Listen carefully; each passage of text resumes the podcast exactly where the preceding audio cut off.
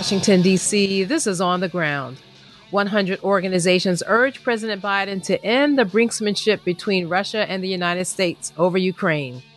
So much of what uh, we're seeing today simply reflects almost a willful determination not to learn from history because our policies now remind me very much of the policies of the European powers in 1914. And our media critic John Jeter joins us to break down corporate media's part in beating the drums of war. Why are we rattling our saber? It's a distraction from those issues that are really. We had another shooting yesterday, uh, Minnesota, it might have been. You know, we're seeing this country come apart, and we're talking about what Russia's doing on its own territory. It's insanity.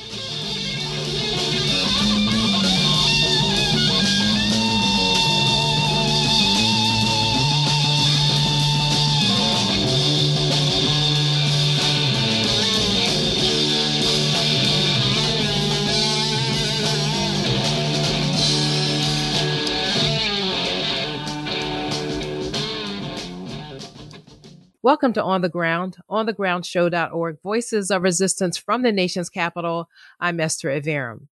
With President Biden sending 3,000 American troops to Eastern Europe, placing another 8,500 on heightened alert, and continuing to stock Ukraine with lethal weapons, 100 organizations sent a letter this week to Biden urging him to end the U.S. escalation of the dangerous tensions with Russia. The group said, quote, it is gravely irresponsible for the president to participate in brinksmanship between two nations that possess 90% of the world's nuclear weapons, end quote. At a news conference on Wednesday, Medea Benjamin, co-founder of Code Pink Women for Peace, read from more of the letter signed by groups representing the peace, faith, veteran, medical, and scientific communities. For the United States and Russia, the only sane course of action now is a commitment to genuine diplomacy with serious negotiations, not military escalation, which could easily spiral out of control to the point of pushing the world to the precipice of nuclear war. While both sides are to blame for causing this crisis, its roots are entangled in the failure of the US government to live up to its promise made in 1990 by then Secretary of State James Baker that NATO would not expand, quote, one inch to the east. Since 1999, NATO has expanded to include numerous countries, including some that border Russia.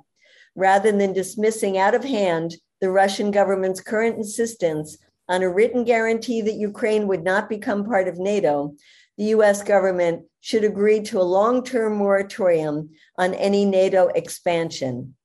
Speakers at the press conference also included the nation editorial director, Katrina vanden Heuvel, who is president of the American Committee for U.S. Russia Accord, Martin Fleck, representing Physicians for Social Responsibility, and former U.S. Ambassador to Moscow, Jack F. Matlock Jr., who we will hear from after headlines.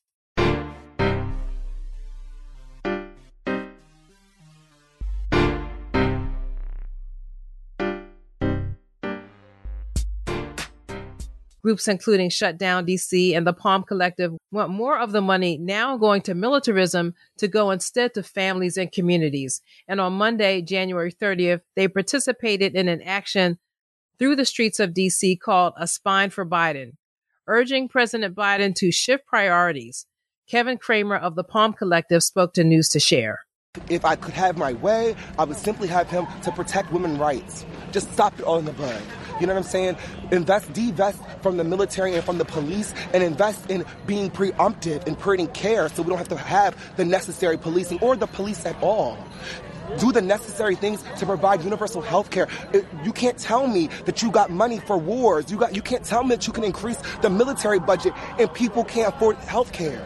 That makes no sense. When the same money that's going to the the same money that's being invested in the military just came out of the same people's pockets that need health care.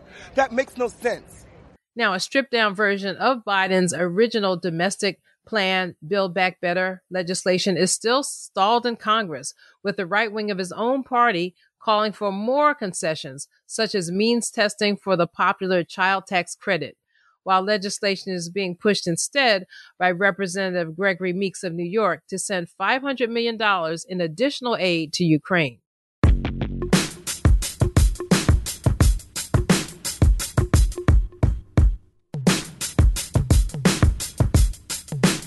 A new report from the human rights organization Amnesty International designates Israel as an apartheid state, defined as an institutionalized regime of oppression and domination by one racial group over another. The report documents massive seizures of Palestinian land and property, unlawful killings, forcible transfer, drastic movement restrictions, and the denial of nationality and citizenship to Palestinians as components of a system which amounts to apartheid under international law. This system is maintained by violations which Am- Amnesty International found to constitute apartheid as a crime against humanity, as defined in the Rome Statute and Apartheid Convention.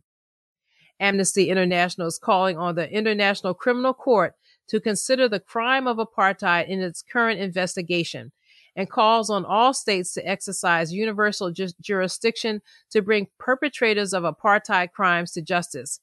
Amnesty is the third human rights organization to designate Israel an apartheid state. The report is posted at amnesty.org. Back here at home, human rights activists are working to free Leonard Peltier, the 77 year old Native American freedom fighter who has been jailed for more than 46 years on charges that he killed two FBI agents. He has consistently maintained his innocence. He tested positive for COVID on February 1st at Coleman U.S. Federal Penitentiary in Florida. In Florida, the International Leonard Peltier Defense Committee is demanding that Peltier be transferred to a hospital to receive treatment for COVID and is urging President Biden to grant him clemency. Jean Roach, a member of the Cheyenne City tribe in South Dakota, spoke at the press conference Tuesday, February 1st in Tampa, Florida. We want Leonard in a hospital immediately. He has an aortic aneurysm. I mean, he's very high risk. He's a diabetic. Why does he have to be treated like a less than human? All the people that have dark skin, we know what we're talking about, and we're tired of it. We really are.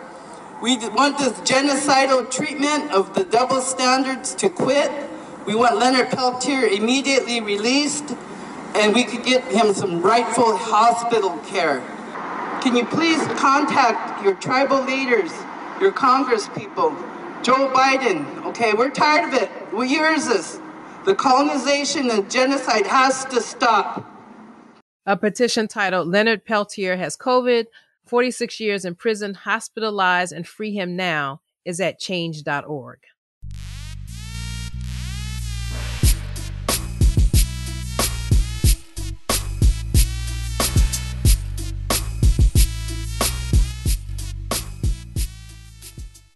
The top prosecutor in Atlanta, Georgia, Fani Willis, who is investigating Trump for possible criminal interference in the 2020 presidential election, is asking the FBI to provide protection for a courthouse and government center there after Trump urged supporters to hold, quote, the biggest protest we've ever had, end quote, in places where he is being investigated, meaning Atlanta, New York, and Washington, D.C. Trump made the comments at a rally on February 29th in Conroe, Texas, near Houston. Speaking for more than an hour, he referred to the investigations, all headed by black prosecutors, as racist. That claim followed the statement made at a rally in January, during which he claimed that white people were being denied vaccines and treatments for COVID and that they had to get at the end of the line behind people of color. In making her request for increased security, Willis cited the January 6, 2020 attack on the U.S. Capitol, which Trump incited. The FBI also said Wednesday that they are investigating several bomb threats made against historically black colleges. Police in Florida received a threat against Bethune Cookman University in Daytona Beach. The caller claimed to be a member of the Atomwaffen neo Nazi group. And Black Lives Matter activists in Chicago may seek federal civil rights charges against police officer Jason Van Dyke, who shot and killed 17 year old Laquan McDonald in 2014 but was just released this week after serving just over three years for the murder.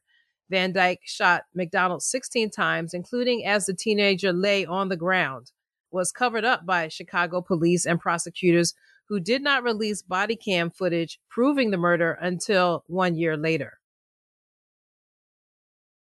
And in Georgia, the father and son convicted of the murder of jogger Ahmaud Arbery will not receive a plea deal they requested that would have allowed them to serve 30 years of their murder conviction and time for a hate crime conviction concurrently at a federal prison rather than at a state prison. Jury selection begins Monday, February 7th, for federal charges for hate crimes and for kidnapping. And finally, in DC, sanitation workers are organizing for safe working conditions and respect as essential workers. Thomas O'Rourke has more. As the COVID pandemic continues to upend the lives of first responders throughout the country, union leaders representing sanitation workers in Washington, D.C.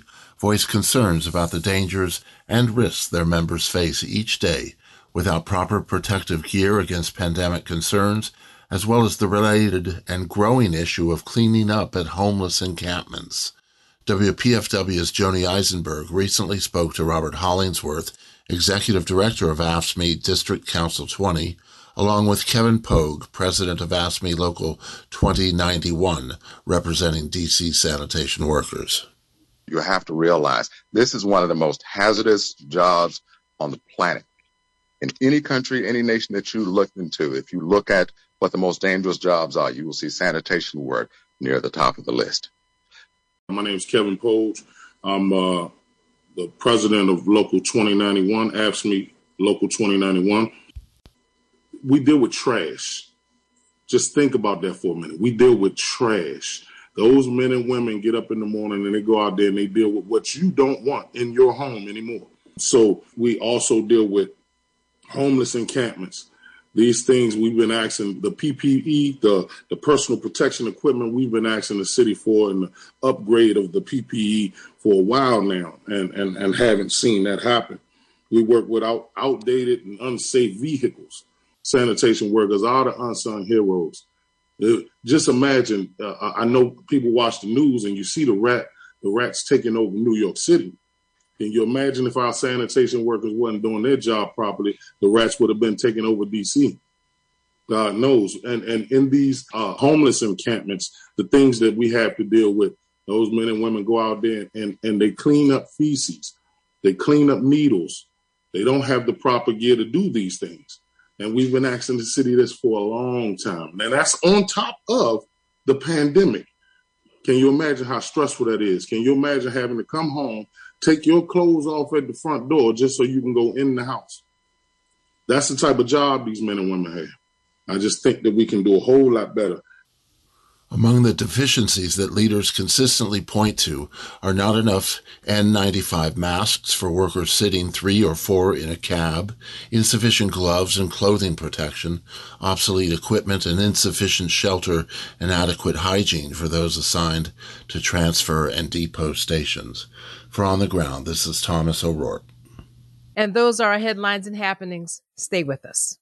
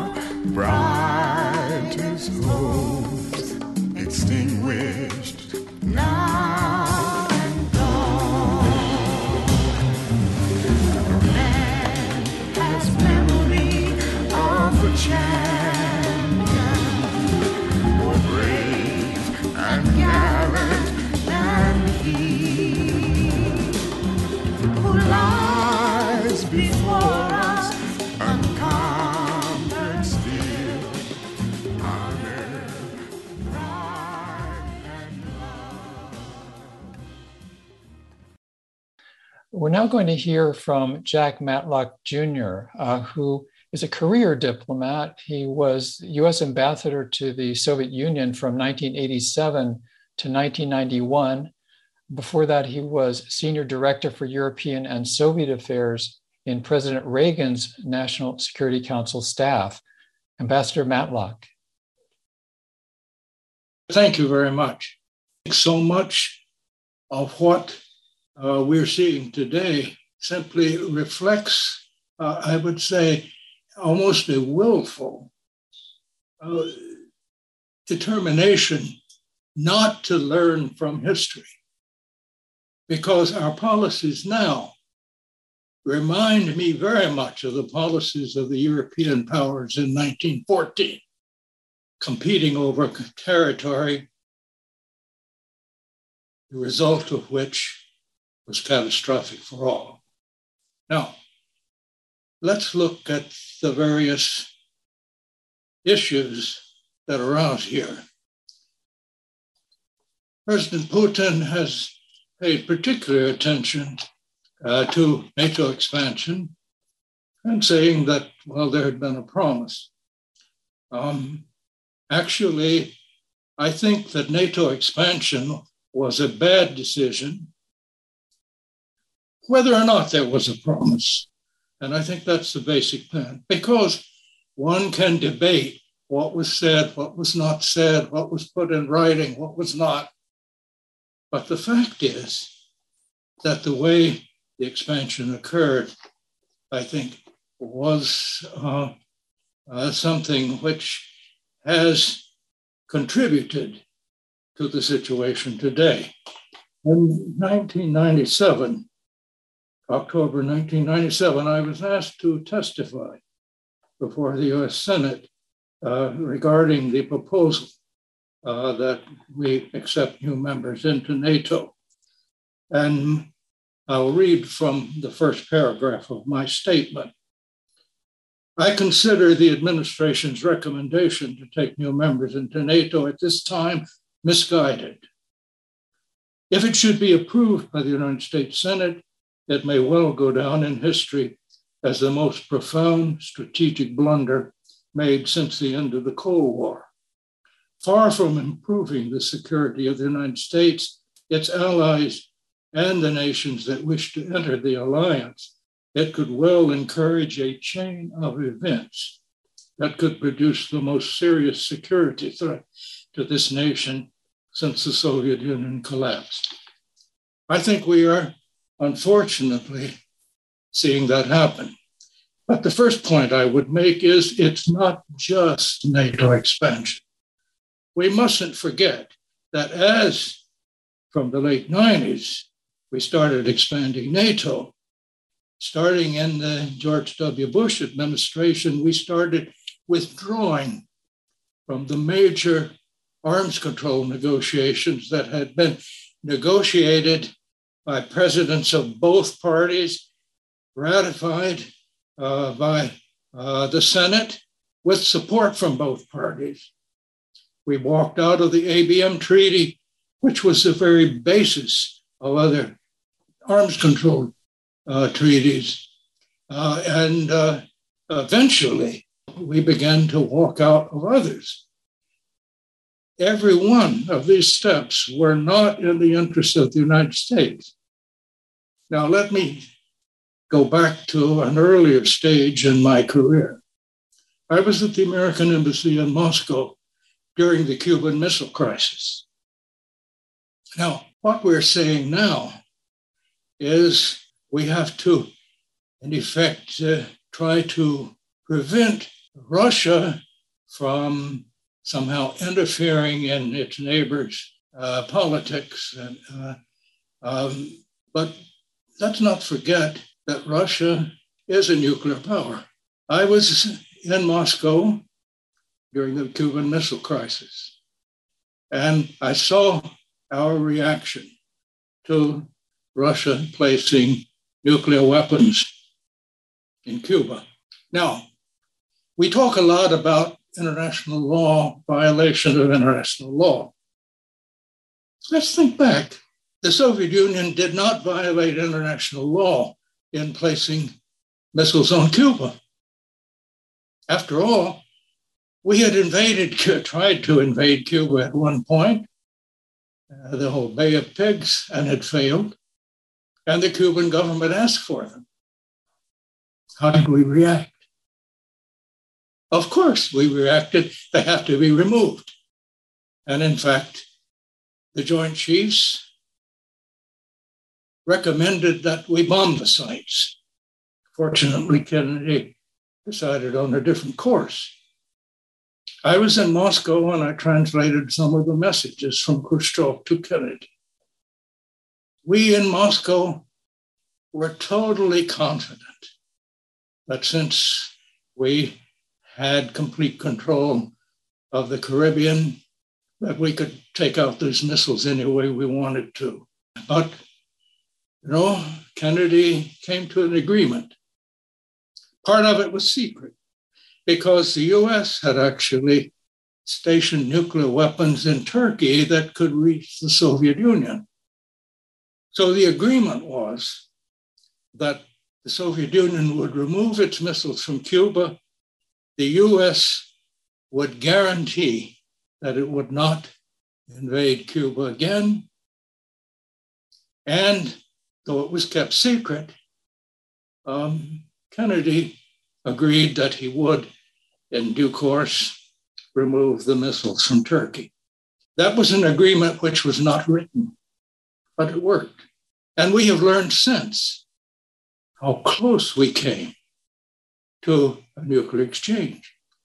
If, in fact, Kennedy had followed the advice of the Joint Chiefs of Staff and bombed those missiles, we know we've learned since the commander in charge could have launched them.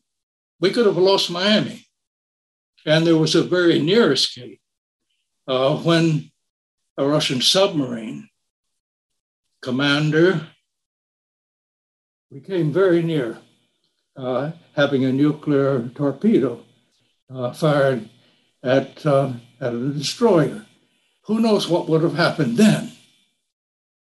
Now, I recount this because at the time, I would say everybody involved on the American side, including those of us sitting in Moscow, thought it, the only thing important was to get those missiles out, and whatever we did to do it would be permissible.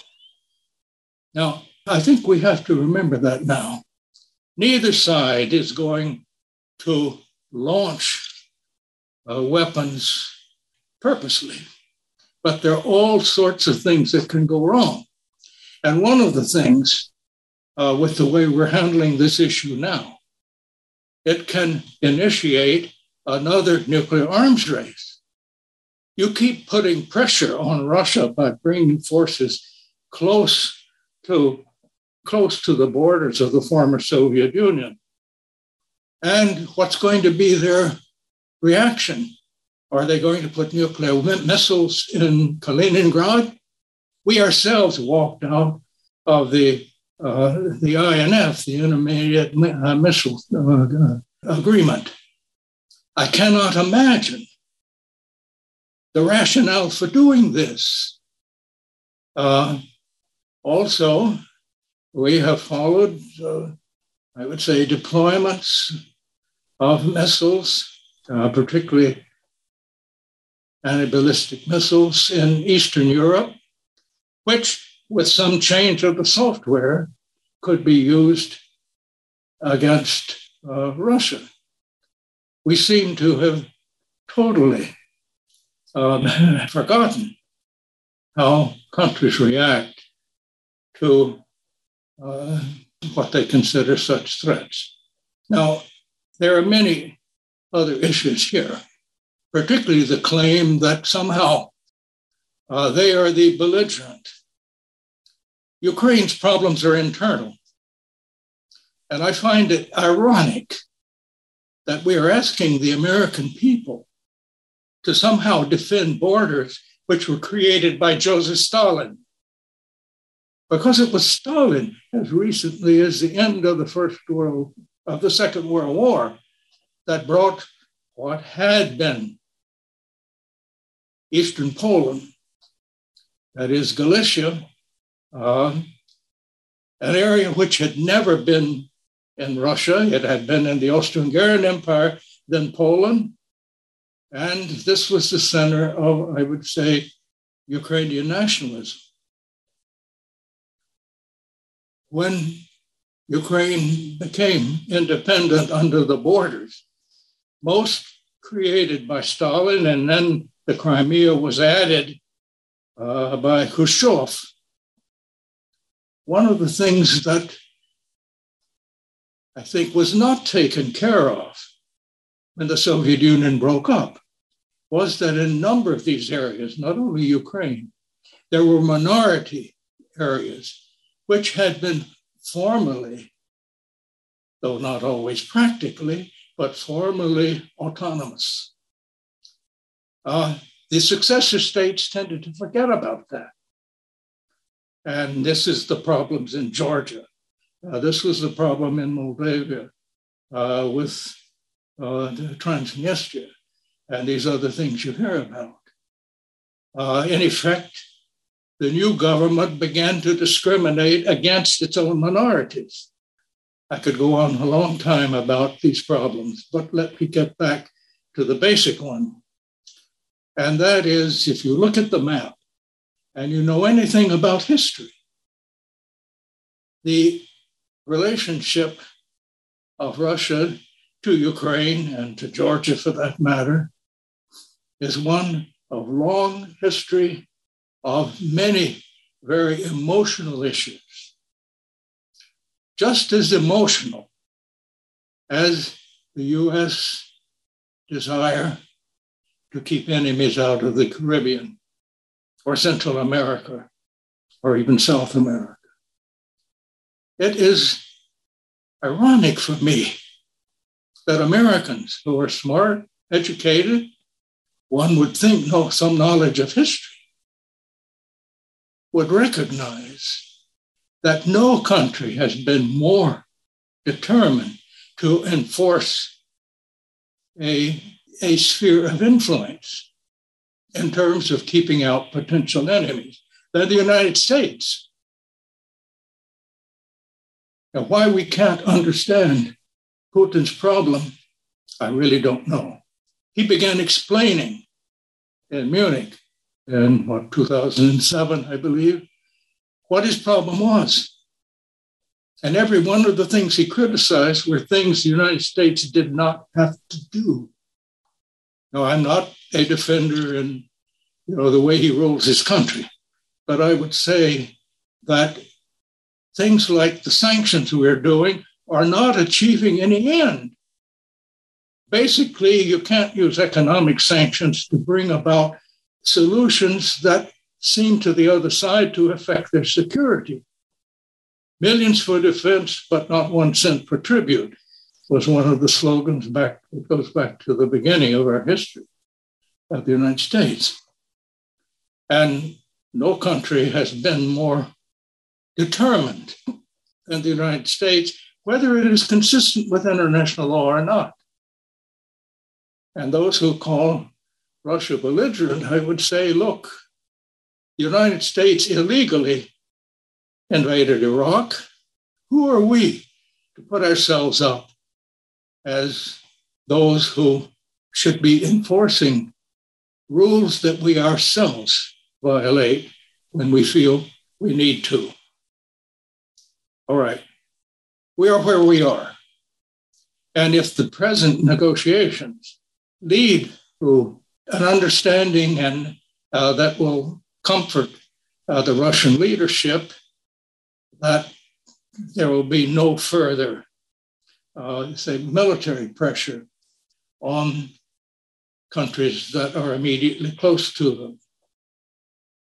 I would remind uh, people that Russia accepted uh, Russia accepted the independence of the three Baltic states. They've always been considered separate from the others. And they're not bringing any military pressure to bear against them today. But, and while we talk about nuclear weapons, we also should remember that uh, Russia and perhaps other countries have undoubtedly capabilities for cyber warfare or all sorts of, you might say, intermediate things for which it is very difficult to defend. And a final point the most serious dangers we face cannot be solved if we try to divide up the world between enemies and friends. We're facing a continual pandemic, and none of our governments are doing a very good job of dealing with it.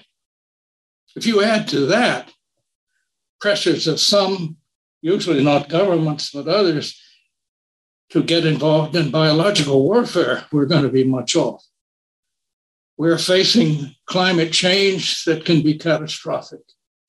We are facing some of the most difficult movements of population because of failed states. And I would say parenthetically that Ukraine is very close to a failed state when you really look at what's going on internally. We really have to stop this sort of maneuvering that brought two world wars in the 20th century. And I think that we did have in the 90s a chance to create a Europe whole and free by leading them into a security arrangement that includes Russia. That is the task today. And if the current negotiations lead to something like that, I would be encouraged. Uh, but there are real dangers in the way that we're carrying it out. And I think it's high time uh, we began to pull back to spend a good bit more time dealing with our internal problems, which are serious.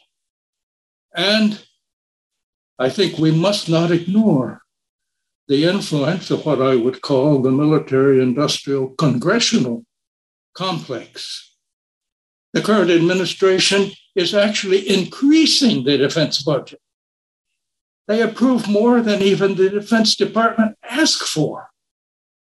We are still involved in country after country, including in Syria, where we were trying to overthrow a government we recognized. You know, I really feel that it's time to wake up. But as Katrina has noted, unfortunately, we have the leadership of both of our political parties that seem to ignore these lessons of the past. Thank you. Thank you so much, Ambassador Matlock.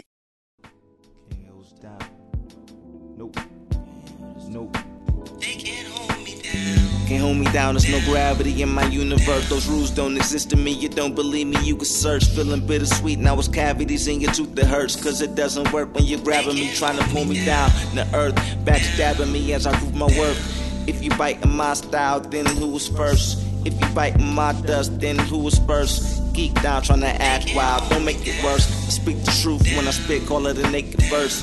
St. John, when I spit, let me take you to church. Uh. Amen, amen. Trying to intimidate me, and you just amen. And you dealing with an ill super saiyan. With a wide vision in the game plan. Call that full brain. John Illa J. See, that's my full name. Grave bonds on steroids, that's my full swing. And I'm out ghetto superstar. Spit stupid boss. Uh, yeah.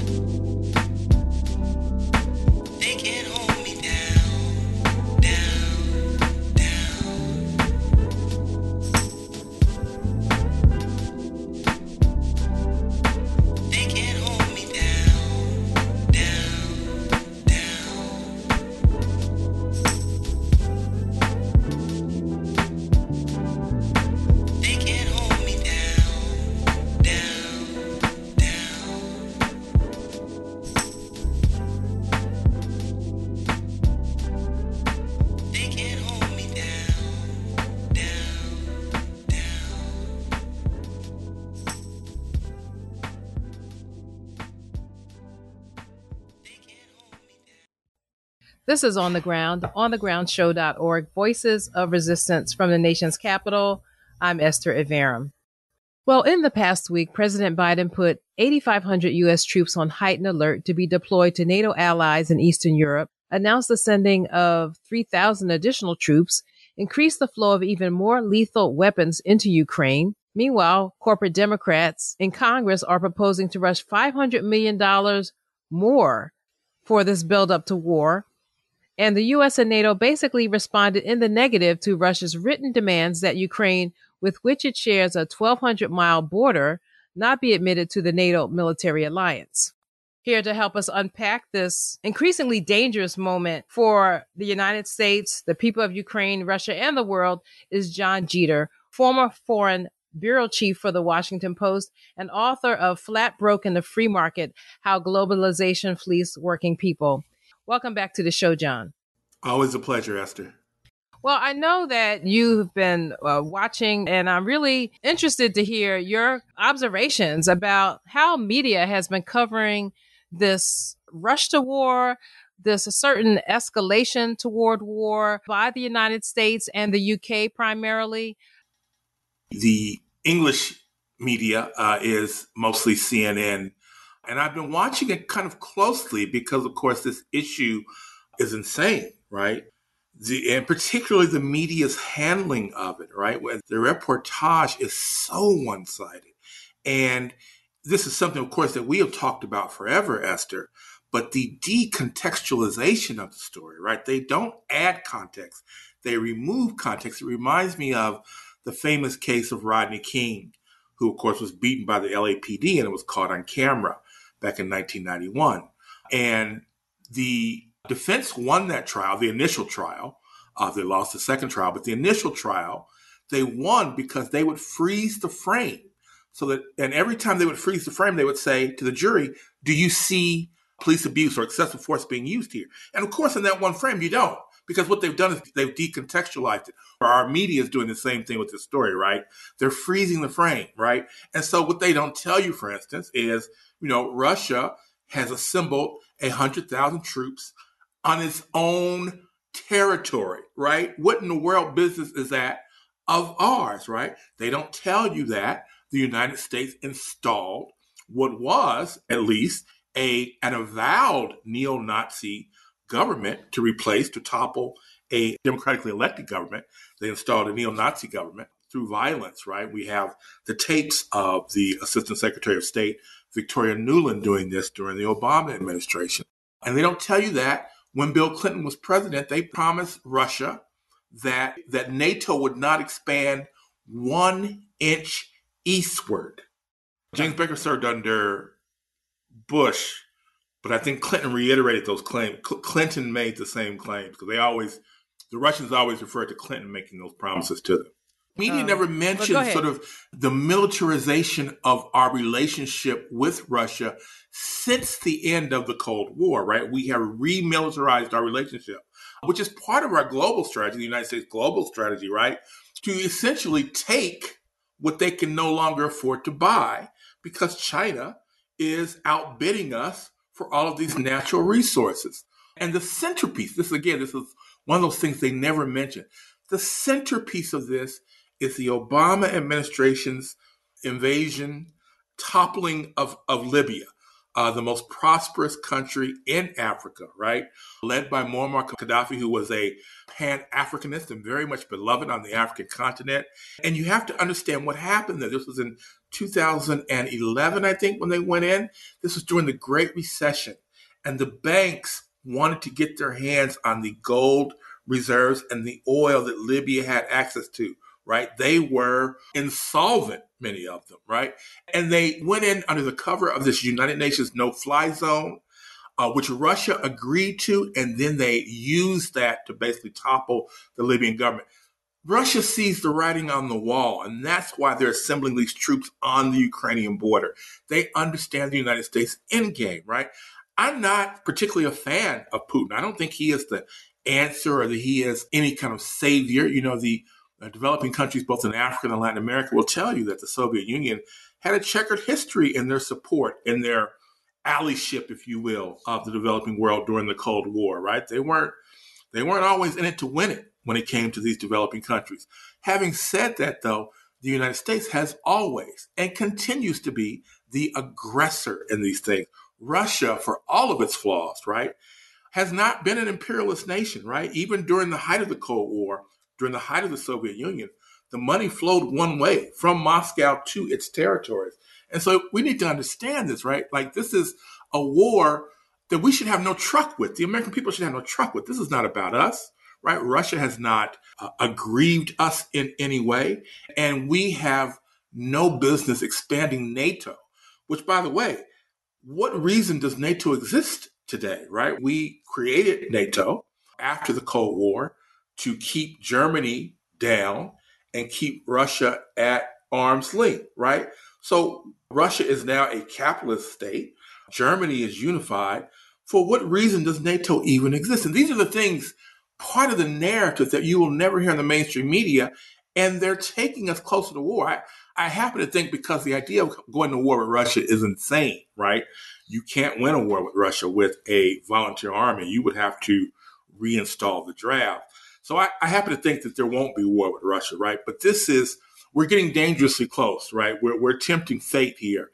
And really, you know, a reckoning is due, particularly for the United States media, which is leading the bandwagon on this. It's insane. Right. So I want to play a clip from CNN on uh, Sunday, January 30th, and just catch a bit of Senator Bob Menendez of New Jersey talking about sanctions and uh, military buildup against Russia and the kind of language he uses to basically threaten uh, the Russian people. There are uh, some sanctions that really could take place uh, up front because of what Russia's already done. But then the devastating sanctions that ultimately would crush Russia's economy and the continuing lethal aid that we are going to send, which means Putin has to decide how many body bags of Russian sons and uh, sons are going to return to Russia. Uh, you know, the sanctions that we're talking about would come later on if he invades. Some sanctions would come up front for what has been done already, but the lethal aid will travel no matter and, what. So there you have uh, a leading uh, Democrat, Bob Menendez, who's had his own legal problems. Um, but in any case, this Menendez, the same person that uh, is rah rah to keep uh, sanctions, uh, illegal sanctions and embargo against Cuba, is you know leading the charge to put sanctions on Russia that would hurt the Russian people. And then he has the nerve to talk yeah. about body bags. I mean, I can't imagine what would happen if a high Russian official was talking about Americans coming home in body bags. Right. And if you listen to the press conferences and the remarks by Secretary of State Antony Blinken and then Russia's counterpart, uh, is it Lavrov? Right. I mean, one is an adult and one is a child. One is speaking the language of diplomacy and statecraft, and the other, Blinken, just like Menendez, is speaking the language of children on a playground right? The sort of belligerence. What, what would be the point, right? We have a pandemic in which we lead the world in COVID deaths, right? We only have 5% of the population. We have 20% of all deaths, right? We have an economy in which we're seeing spikes in inflation and we have issues with the Federal Reserve printing money for corporations and banks.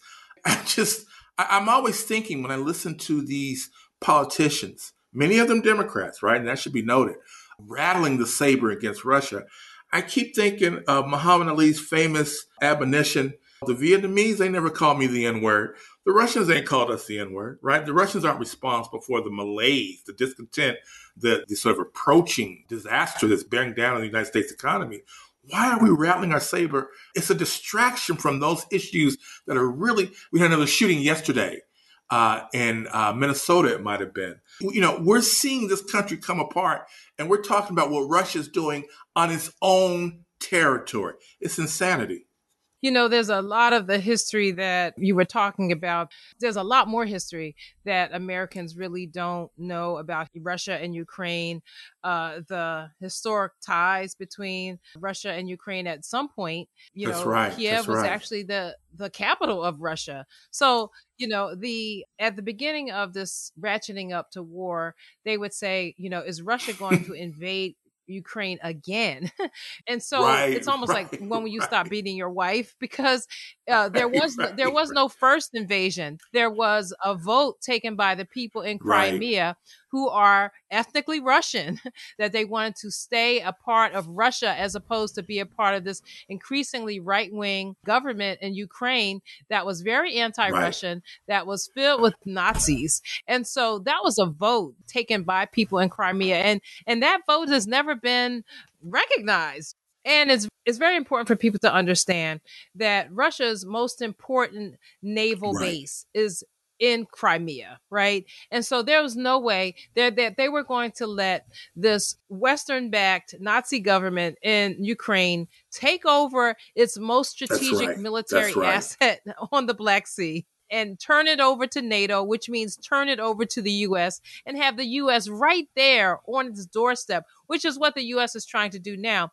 But the other interesting thing, because we're talking about 2014 when there was this US backed coup, when Victoria Nuland was on the Maidan with Senator John that's right. McCain giving out cookies, right? And when you talk about people like Antony Blinken, I'm always reminded because I always I, I use that that analogy of the playground often on the show because the attitudes that you're talking about you're spot on.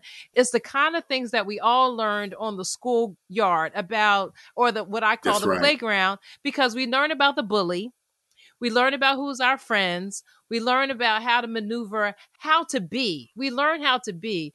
We learn how to be fair. We learn that if you're kind of a modern parent, like say post 90s, when you had to, Right, you know, right, teach right. children what is their safe space, right? I always remember this movie, War of the Worlds, with Tom Cruise, and he has a daughter who has anxiety. And so she has to be kind of trained to like, you know, wrap herself in her arms and in her safe space. And her brother encourages her to feel safe when she's, you know, wrapping herself in her arms. And the thing is, we don't want to recognize that Russia has a right to its safe space, just like we insisted on having Right. a safe space during the Cuban Missile Crisis when the Soviet Right. Union installed defensive missiles for Cuba because the United States had- already invaded through the Bay of Pigs and was threatening Cuba with an in- Right. another invasion Right. or with some type Right. of additional military assault. And so they actually had a right. They actually had a legal right to have defensive weapons, but we were willing That's to blow up the whole and- and world not- not- to not get those that, missiles but- out of there. And so, and earlier in the show, we heard Ambassador uh, Matlock, who was working in the Soviet Union at that time. Uh, later, he was ambassador to the Soviet Union in eight, 1987 to 1991, and he just reminded everybody of this analogy. And and Gerald Horne has an, has also reminded us on the show in recent weeks. And he he pointed out that if Kennedy had taken the advice of his Joint Chiefs of Staff, which was to bomb those silos, that Cuba had the Right. the ability to actually launch Right. them. Right. And he said we could have lost Miami. And so it's just important for the Americans not to be led down this road as we were led in Iraq with this kind of ahistorical beating of the drum because there's no way that Russia is going to allow offensive weapons right on their border, which is what their demand was that NATO not be made a member of NATO and that you ha- continue to have this buildup of weapons right on its border that we've been uh, creating ever since Yeah. um, the the 90s. So anyway, Jon, we have to go to a brief break and we'll be right back.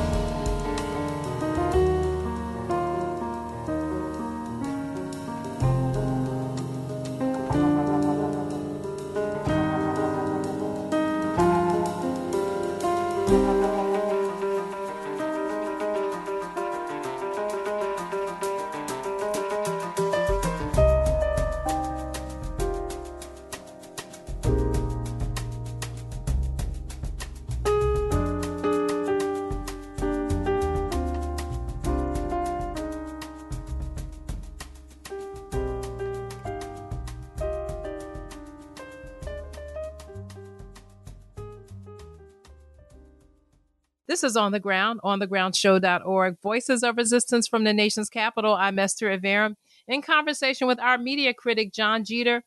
And Jon, before the break, we were deep into this conversation about Ukraine. And there was just one thing that I forgot to mention. And, and when we talk about what's not covered and no context, I think it was a convenient omission this week not to play the exchange at the United Nations between the United States ambassador to the United Nations and Russia because basically uh, Russia got to say its piece, you know, in an international forum. we say, we talk about this a lot, Esther, but it yeah. really comes down to, and Toni Morrison used to say this all the time, right?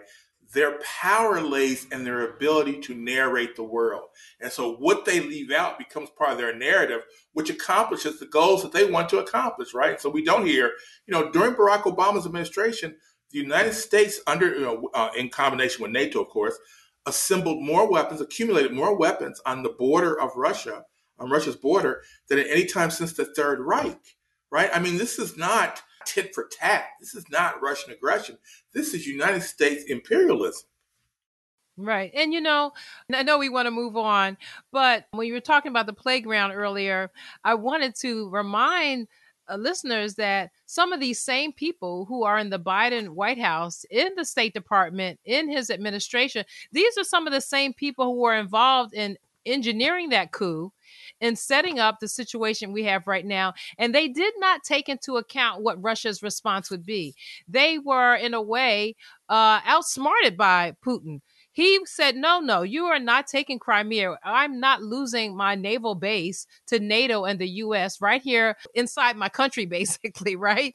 And it's almost like when you hear a Blinken, who you sounding like a child as opposed to a diplomat, it's almost like that same attitude. Yes. Like of someone who was outsmarted a decade ago and they're like okay well we're going to get right. you back now right. but we're talking about nuclear weapons and we're talking about two nuclear powers this shouldn't be about tit for tat or uh, these type yeah, of playground just, games or i know attitudes. we want to move on let me just say this really but quick Esther. i know we want to um, I, I think it's so important right like like i'm not sure that i i see Putin as any kind of role model, right? But you have to respect this man. And just think about it, right? He has been planning for this. He's been preparing for this aggression by the United States for more than a decade, right? But not just that. Think about what happened to Russia, right, when the Berlin Wall fell 30 years ago. Who recognizes when an empire falls, collapses, better than Vladimir Putin? He knows exactly what's happening to the United States, and he's preparing for that because he recognizes. So I just think that's important to remember, right? This is he's playing chess. The United States is playing checkers. So I know we want to move on to Syria. On Thursday, there was a, a raid by a U.S. Special Operations Force that resulted in the death of a man described as the leader of ISIS, Abu Ibrahim al Hashimi al Qurashi. And this is in Syria. And the media reported it just as the Pentagon reported it that al Qurashi committed suicide, uh, used a suicide vest to kill himself, blow himself up along with his family.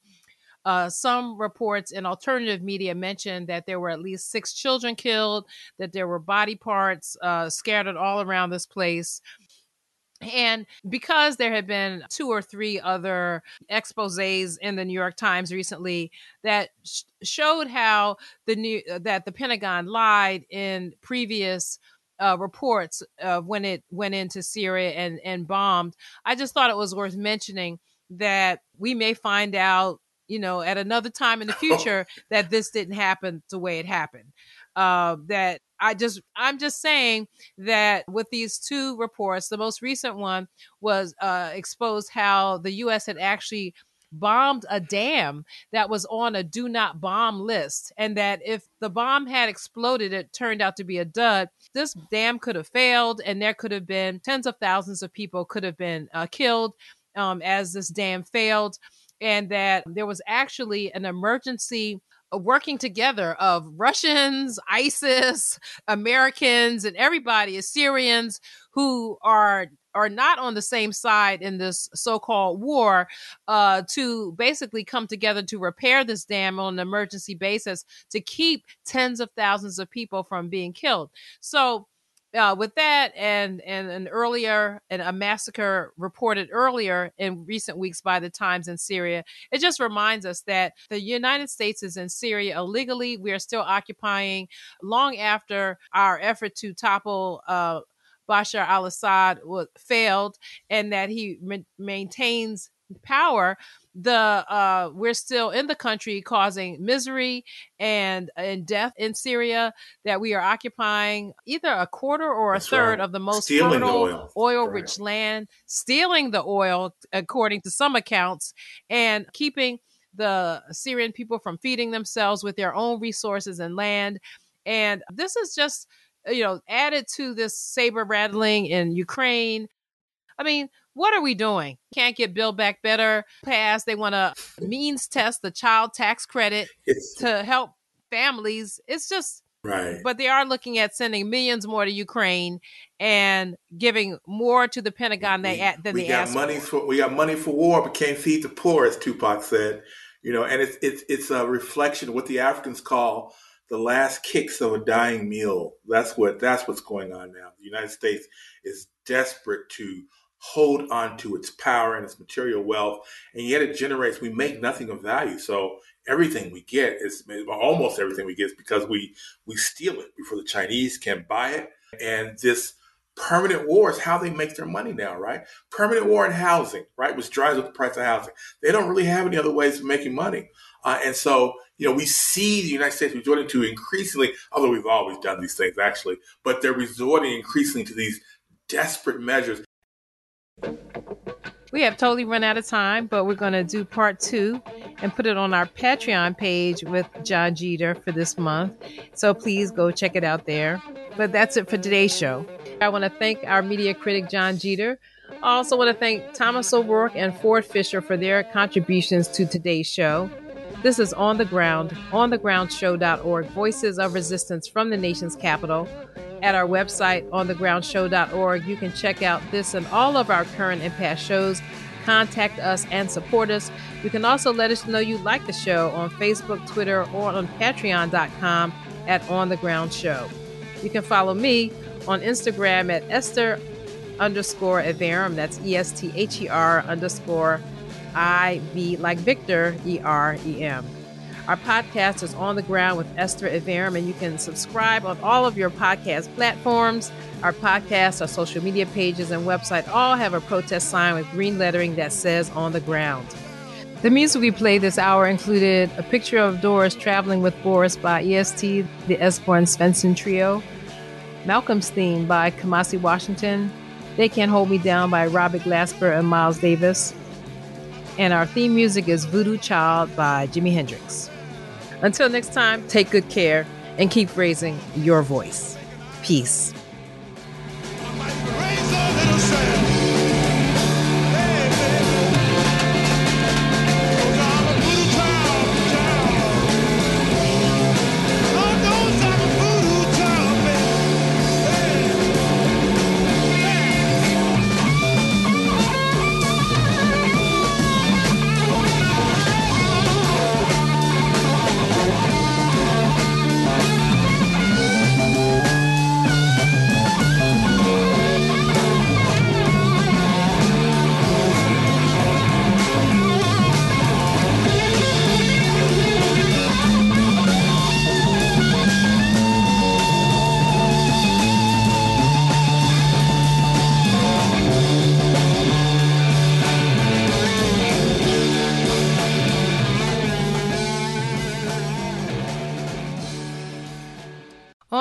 Is a totally listener sponsored, supported show.